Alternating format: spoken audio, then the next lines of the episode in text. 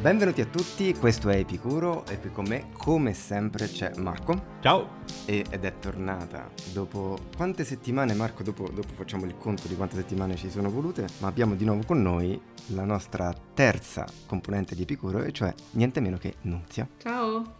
Buonasera Ciao, a tutti. Ciao Nunzia! Ciao. Ciao Nunzia. L'ultima volta che abbiamo parlato tutti e tre insieme è stato sulla terapia, vi ricordate? Mhm. Sì, sì. E sono trascorsi veramente tanti mesi nel frattempo. Questa sera parleremo di una cosa che non è inerente alla terapia. Beh, insomma, Sì, un- in parte sì, in parte sì, effettivamente. Ed è il motivo per cui, tu sei, per cui sei tornata praticamente.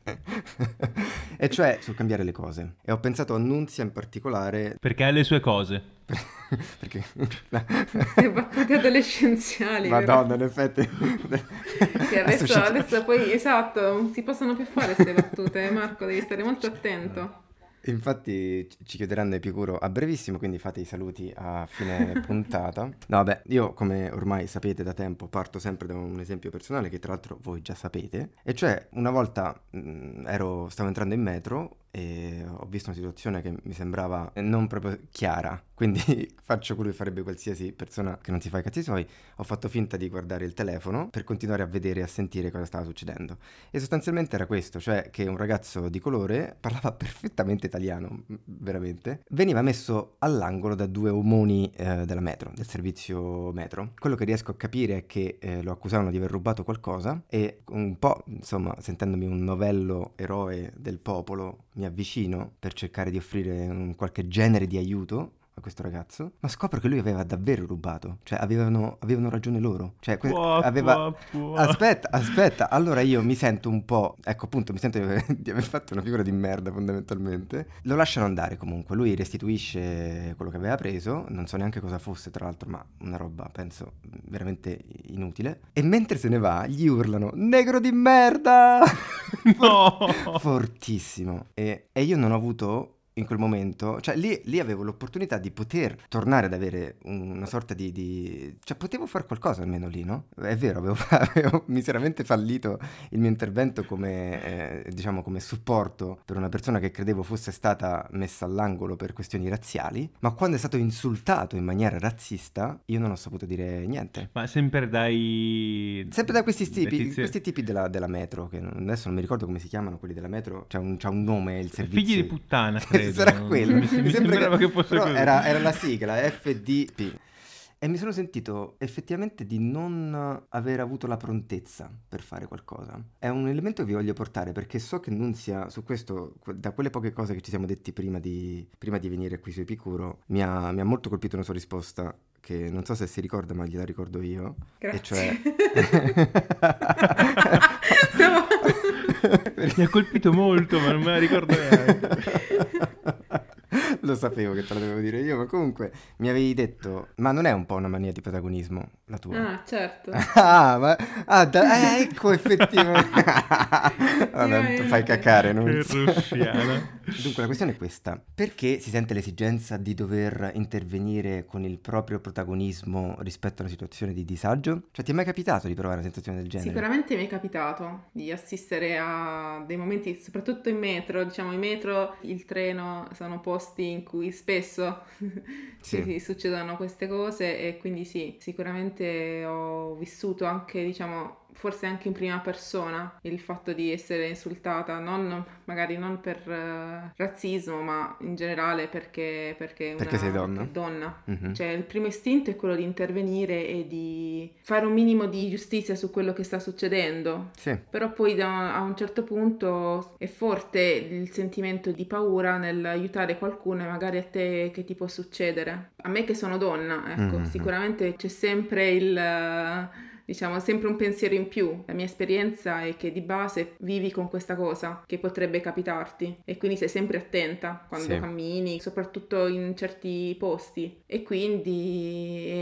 difficile riuscire a intervenire. Sicuramente non mi è mai capitato di assistere a violenze fisiche perché lì magari è un po' più ti parte un po' più il cervello Certo. se vedi una cosa del genere certo. è un po' più grave, però sulla violenza verbale non, non sono mai non sono mai intervenuta. Che particolare che la violenza verbale divenga più difficile intervenire che quella fisica. È davvero l'opposto di quello che uno pensa sia sensato. Sì, ma perché lì cioè, c'è un po' più di coraggio. Uno si vuole intrapporre proprio con le persone fisicamente. Cioè, se Sì. vedi che qualcuno sta effettivamente in pericolo, magari ti esce un po' più di coraggio. Diciamo che l'urgenza della situazione ti fa Sì, muovere. poi- poi quello che penso, perché poi non l'ho mai vissuto, quindi magari mi cago sotto ancora di più e, e scappo, ecco, il che è più probabile. Ti posso dire che io ho avuto due esperienze grosse in queste situazioni, Mhm. una in positivo e una in negativo. Quella positiva è stata perché ho potuto aiutare, stavo andando in università e davanti all'università mi accorgo che c'è un capannello in mezzo alla strada e c'era una ragazza a terra perché è stata investita sulle strisce Minchia. e nessuno stava facendo nulla. Mhm. Qui per fortuna mi sono ricordato una lezione che mi era stata fatta da dei paramedici che mi avevano detto se eh, c'è un'emergenza devi essere tu che prendi in mano la situazione, non fidarti mai che gli altri facciano qualcosa al posto tuo. Sì. Quindi ho preso, ho subito detto a qualcuno chiama l'ambulanza e mi sono messo io accanto alla ragazza, le ho tenuto la mano, Mhm. l'ho tranquillizzata. Però Eh, questo è un po', secondo me è un po' diverso rispetto all'esempio che faceva Giorgio, perché lì non c'era una minaccia incombente. Cioè la ragazza... Beh, sai, la ragazza aveva bisogno di un aiuto. La ragazza era lì da sola che piangeva sull'asfalto e nessuno la aiutava. Mm. E le ho potuto aiutare. Sì, ma non c'era una persona che gli aveva fatto del male e che magari poteva fare del male a te. È comunque la stessa cosa perché se la gente attorno non sta aiutando, non sta tenendo la mano, non sta tranquillizzando, non sta facendo le domande, non sta chiedendo come si sente questa persona perché magari ti rendi conto che sta male e poi sviene e non hai delle informazioni importanti che ti può dire questa persona. E quindi uno deve prendere in mano queste situazioni anche se non c'è per forza Un un'aggressione di questo genere. Sì, sì, ma c'è sicuramente questo sì, però secondo me è un po' diverso come esempio tutto Però la cosa in comune lo sai qual è che a me sembra invece colta bene ed è io sono sicuro che a me è capitato per esempio con eh, forse occasioni che tristemente sono- erano più facili da scrollarsi di dosso. Per esempio quante volte ci è capitato sia a Roma che a Milano di trovare una persona che si è sentita male per terra ma non è una ragazza magari giovane ma è piuttosto un vecchio eh, barbone che fa anche che puzza, no? Mhm. E lì tirare fuori l'elemento eh, d'aiuto quanto è più difficile perché Davvero, sì. lì effettivamente uno tira dritto perché si dà, c'ha, c'ha un intero arsenale di scuse per potersi dire, eh vabbè, dai, è un barbone, sta male perché beve troppo, chissà che cosa si è preso, no? Queste frasi generiche. E lì è ancora più facile, no? Ma quante volte capita che tu non hai aiutato una persona che stava male anche solo per, per, appunto per un malore e poi ci ripensi? A me capita questa cosa, poi ci ripensi. Ah, cazzo, ma perché non mi sono fermato? Quante volte passi accanto al, Eh. al barbone che è assolutamente immobile nel Che potrebbe essere morto, cioè Potrebbe essere tranquillamente morto. essere morto. Poi finisci nel video delle Esatto, iene che- che dicono questo barbone è morto da 45 ore, 47 stronzi sono passati Sì, davanti. che poi ecco, quello diventa buonismo, quello buonismo vero, non quello che abbiamo trattato sul cattivismo, diventa buonismo vero nel senso che eh, eh, effettivamente non è che possiamo accusare ogni persona che non si è fermata di essere degli egoisti, Mm-mm. proprio per quello di cui stiamo discutendo questa sera. Effettivamente noi non interveniamo tante volte per il semplice desiderio di non includersi in una situazione pericolosa, come diceva prima Nunzia. Ti dico, l'altro esempio che volevo portare è stato proprio molto di recente, in cui io stavo portando fuori Leone, un- neanche un anno, passeggino, felice, ci attardiamo un pochino, ormai il sole è sceso e le luci sono, i lampioni sono accesi, siamo ancora al mattina da un parco. pezzo. No, non sia. Cosa? non sia. Stasera è una disturbatrice. Scusatemi, no, eh, mi Si taccio. avvicina questa coppia con uh, un bambino assolutamente esagitato, ok. chiaramente ha qualche problema comportamentale e io sono già un po' colpito da questa cosa. A un certo punto faccio per allontanarmi e vedo che l'uomo comincia a incazzarsi con la donna Mm. E mi è sembrato, non ne sono 100% sicuro, o almeno questo è quello che mi dico, che le tira un pugno in pancia e lei si accascia quasi. Cioè, Porca troia. proprio- E io ero lì come leone, per cui non è che potevo fare molto, cioè Certo. so- sono andato via, non è che posso mettermi a fare il paladino con, con il figlio di, di- di un anno dietro. Mhm. E poi ti chiedi, ma potevo fare il paladino con il figlio di un anno dietro? Cioè questa donna, avrei potuto aiutarla, avrei potuto chiederle, va tutto bene? O, o far qualcosa. Eh. Ho ancora questa immagine, come se fosse successo veramente ieri di questa donna che piglia il pugno Certo. ed è un'immagine assolutamente agghiacciante. Sì, perché poi lì scattano meccanismi di autoconservazione, proprio credo, eh, poi quantomeno non sono insomma un esperto. Poi penso comunque, cioè, non sai come agire in quelle situazioni, cioè c'è solamente l'istinto che ti porta a prendere, a fare qualcosa, ma non sai effettivamente qual è la cosa giusta da fare. Se non avessi avuto il figlio, io sarei assolutamente andato a capire cosa stava succedendo Mhm. e a mettermi piuttosto in mezzo. Certo, tuo figlio ha tirato fuori l'elemento proprio più animale che c'è in tutti noi umani, che è la conservazione soprattutto della propria prole, cioè il proprio cucciolo effettivamente. Decisamente, sì. Ma adesso, scusatemi, però voglio cambiare repentinamente discorso, perché adesso si parla moltissimo del disegno di legge ZAN. È una legge che serve ad andare a integrare i reati di odio che già preesistevano, tipo se io ehm, insulto una persona per via della sua religione, già c'era un aggravante. Quello per cui mancava un aggravante era l'insulto per un tipo di genere. Per esempio, insultare una persona in quanto trans adesso avrebbe, se passa questa legge, una sua aggravante, ok? Mhm. Quindi Mhm. era a questo tavolo che, in cui si discuteva di questa cosa e mi si diceva, vabbè, ma che cosa cambia? Cioè, se ti insulto, ti insulto, è sempre grave, no? Veniva detta questa cosa che apparentemente è anche molto sensata, no? Mhm, molto condivisibile. E io mi sono ritrovato a difendere questo disegno di legge eh, dicendo che è vero, è già grave, però serve a cambiare il modo in cui si pensano le parole. Cioè serve a considerare il fatto che ci sono delle parole che sono più gravi di altre per quello che possono fare sulle persone. E quindi probabilmente questa legge, più che essere direzionata a chi ora è grande, è una legge che servirà a nuove generazioni che cresceranno con questa legge sapendo che questa cosa è vietata da dire, perché è grave dire questa cosa. Perché io sono forse un po' brutale su questo, ma credo che le generazioni adesso siano più si va in giù verso la giovane età, meglio è, ma siamo un po' tutti tagliati fuori. Cioè, secondo me la generazione che sta crescendo ci odierà per quanto siamo stati forse un po' vecchi anche noi, nonostante non lo siamo attualmente. Come noi odiamo la generazione di Esatto, noi, esatto. Noi È normale. è normale ed è giusto che sia così e quindi secondo me è più a loro che si rivolge una legge del genere. Quindi è più sul lungo periodo.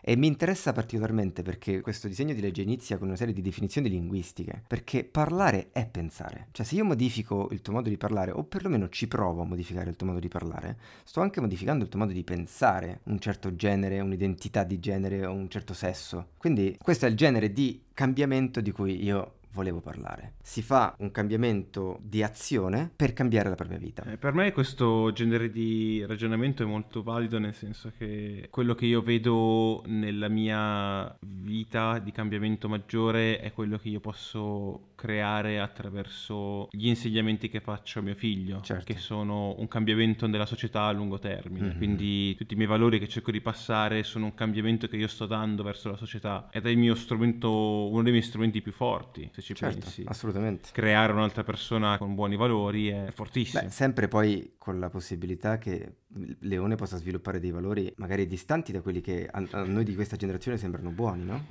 Dici, tiro su un figlio che succeda. Spero di no, no, no, no, senso.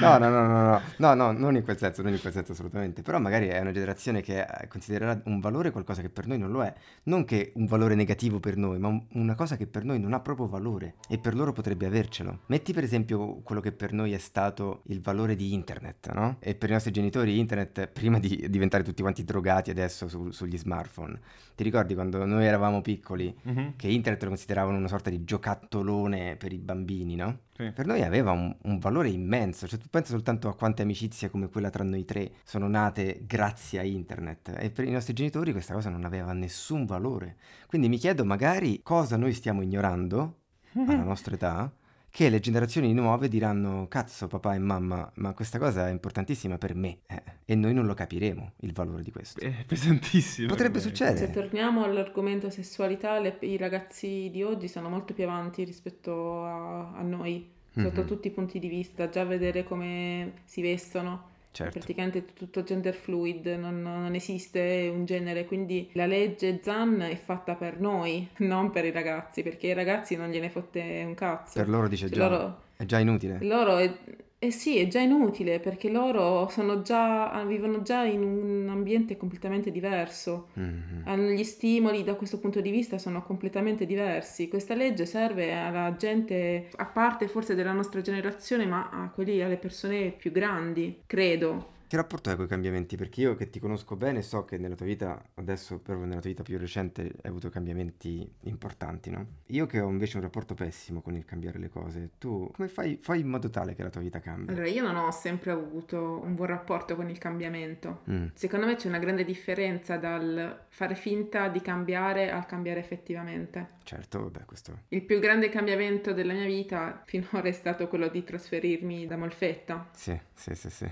Però questo non è stato un vero cambiamento, cioè io avevo dei problemi lì, mi sono trasferita da un'altra parte sperando che questo cambiamento fisico, diciamo così, Sì. portasse a dei cambiamenti effettivi. E invece i problemi vita. si sono trasferiti con te. E certo, quello sì, eh, si sono trasferiti ovviamente, si sono trasferiti con me. Per un periodo sembravano essere messi da parte perché ovviamente cambiare città, cambiare abitudini ti porta a non avere tempo per pensare ai problemi che avevi prima. Sì, Però poi appena mi sono adagiata, abituata alla nuova vita, i problemi hanno fatto sì. buongiorno e sono tornati. Perché fondamentalmente io non volevo cambiare Mhm. perché lo vedevo come un, un fallimento, come voltare le spalle a quella che era la mia vita prima di quel momento. Quindi quando è che ti sei accorta che il cambiamento era invece entrato in profondità e non era solo in superficie? No, a un certo punto ho capito che dovevo accettare Mm. il fatto che stavo cambiando. Sì, Perché ovviamente ho conosciuto delle nuove persone, la mia vita è cambiata e questo, cioè ho conosciuto una persona che mi ha cambiato senza cambiarmi. Mm. che bello, no, no, è bellissimo, certo che si capisce, certo. All'inizio ho fatto resistenza perché non volevo cambiare per una persona.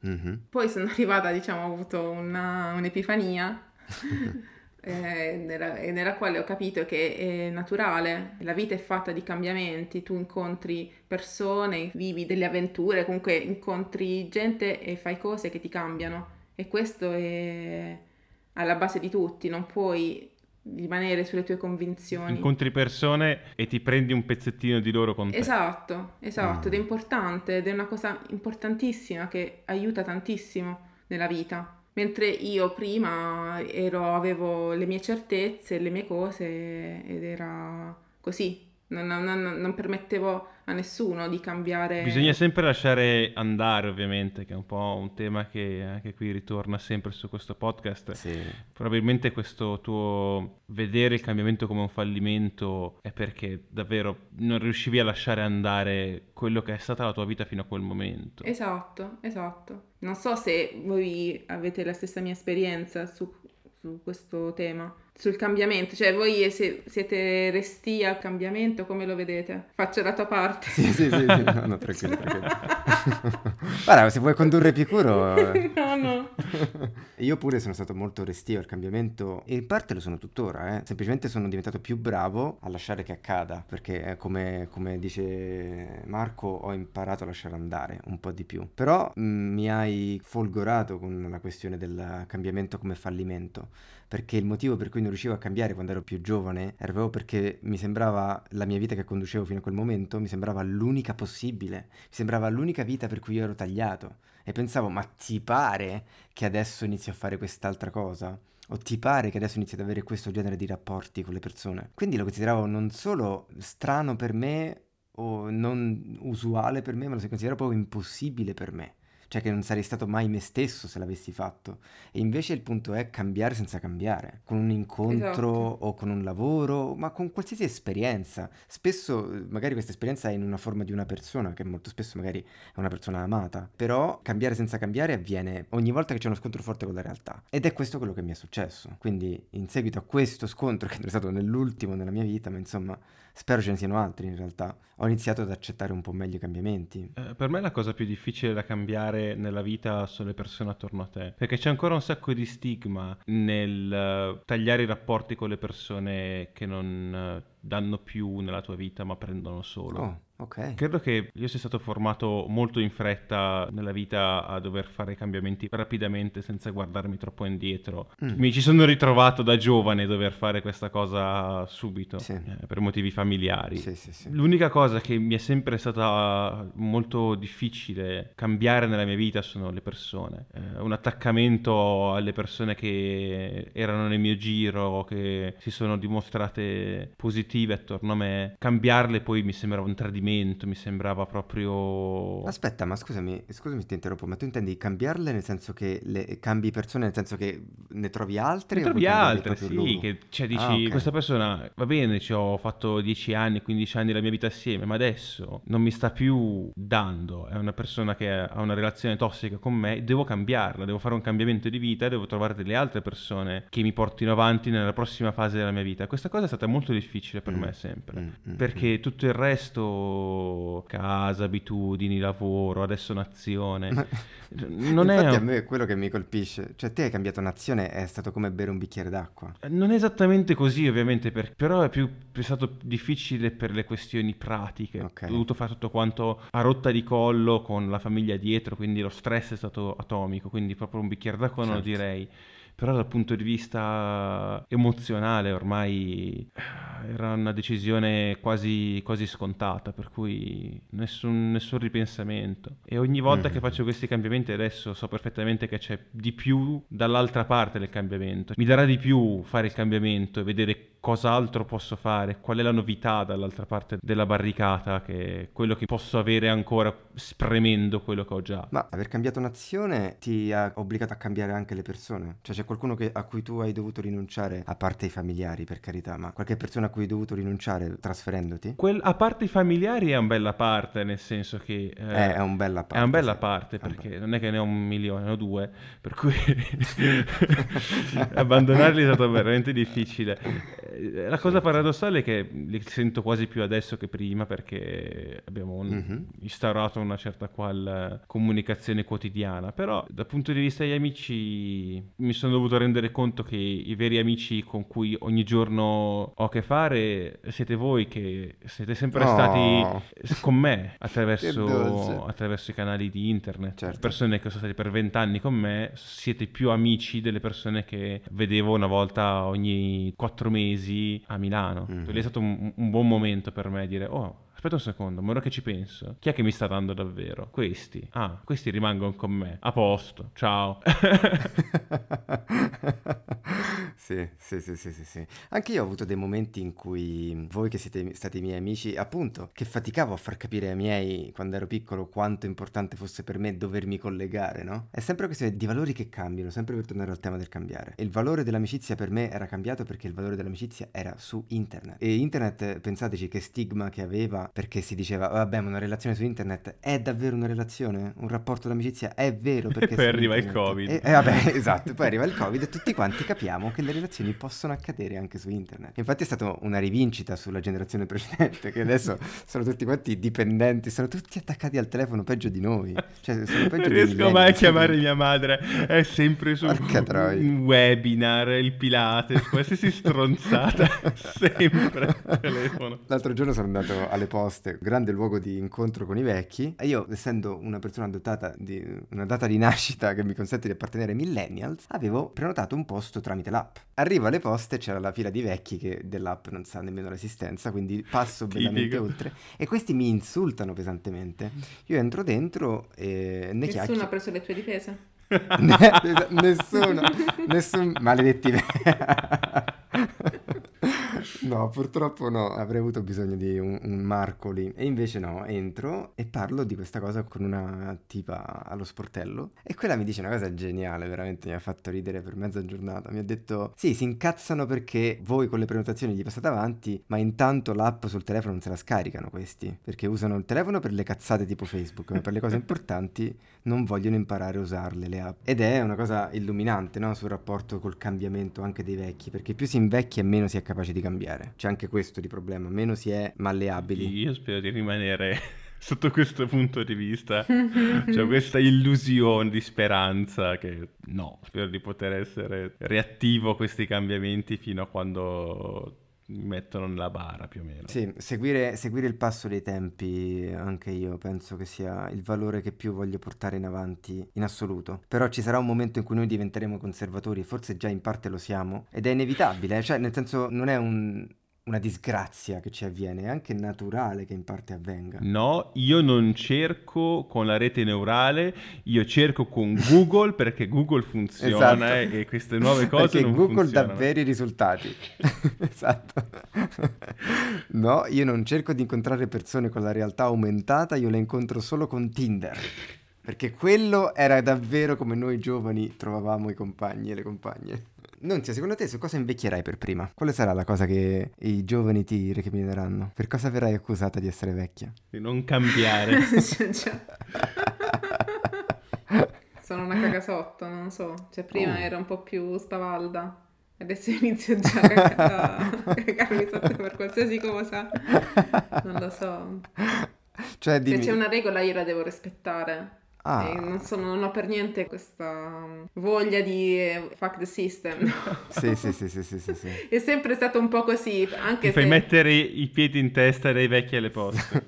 Eh sì, quello Quindi sì. diciamo una cosa che sta peggiorando col tempo. Ma non lo, non lo so, non lo so perché dal punto di vista tecnologico secondo me tutti noi saremo abbastanza capaci di adeguarci a quello che sarà perché l'abbiamo fatto dall'inizio, cioè da quando siamo adolescenti, quindi non Sì. abbiamo questo tipo di, di problema. Il cervello nostro è abituato a cambiare, quindi da quel punto di vista non credo. La questione che mi fai venire in mente è sulla frustrazione che si sente nel non riuscire a cambiare le cose, però. Voi come vi comportate ogni volta che qualcosa di voi o qualcosa che è all'esterno di voi non riuscite a cambiarlo? Che rapporto avete con questo tipo di frustrazione? Mi, mi incazzo. Una reazione molto matura, diciamo, ecco, Sì, una, una reazione molto. da donna adulta.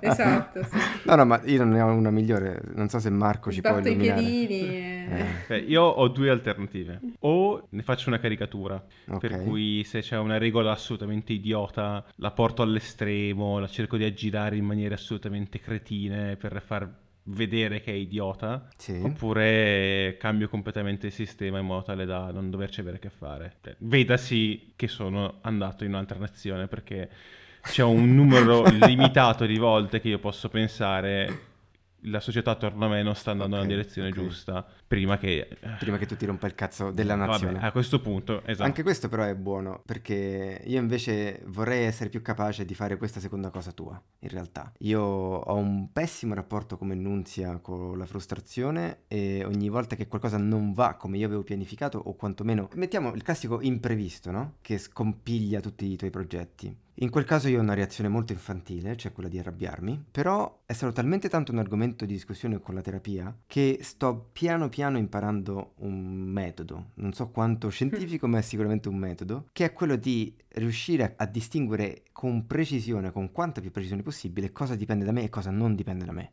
Uh. E questo è importante. Ci credi che è tipo l'ultimo argomento che ho trattato venerdì con la mia psicologa? Sì. Noi sempre lì comunque finiamo, è Esattamente sempre... questo.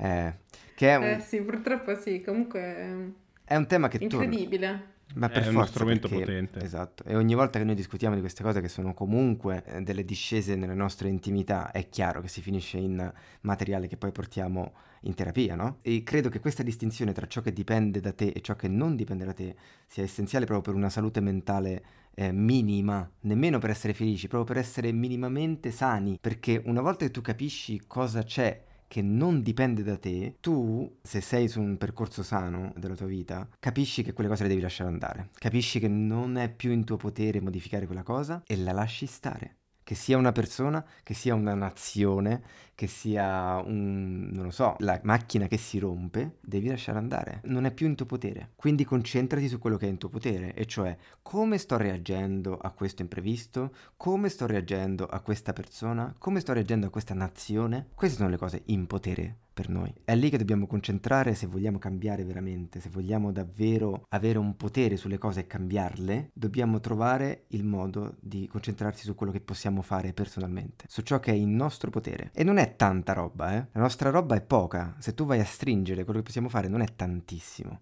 Ed è soprattutto una questione di prospettiva su quello che succede più che di cose effettivamente fatte. Quindi all'apparenza può sembrare qualcosa da poco conto, ma non lo è, perché nel momento in cui io modifico il mio approccio alle cose, allora posso cambiare quelle. 10 minuti di applauso. E va bene, non sia stato bellissimo averti qui con me. Io ti rinviterei anche, guarda, la prossima settimana. Ma sì, o- ospite fisso. Grazie a voi per avermi invitato.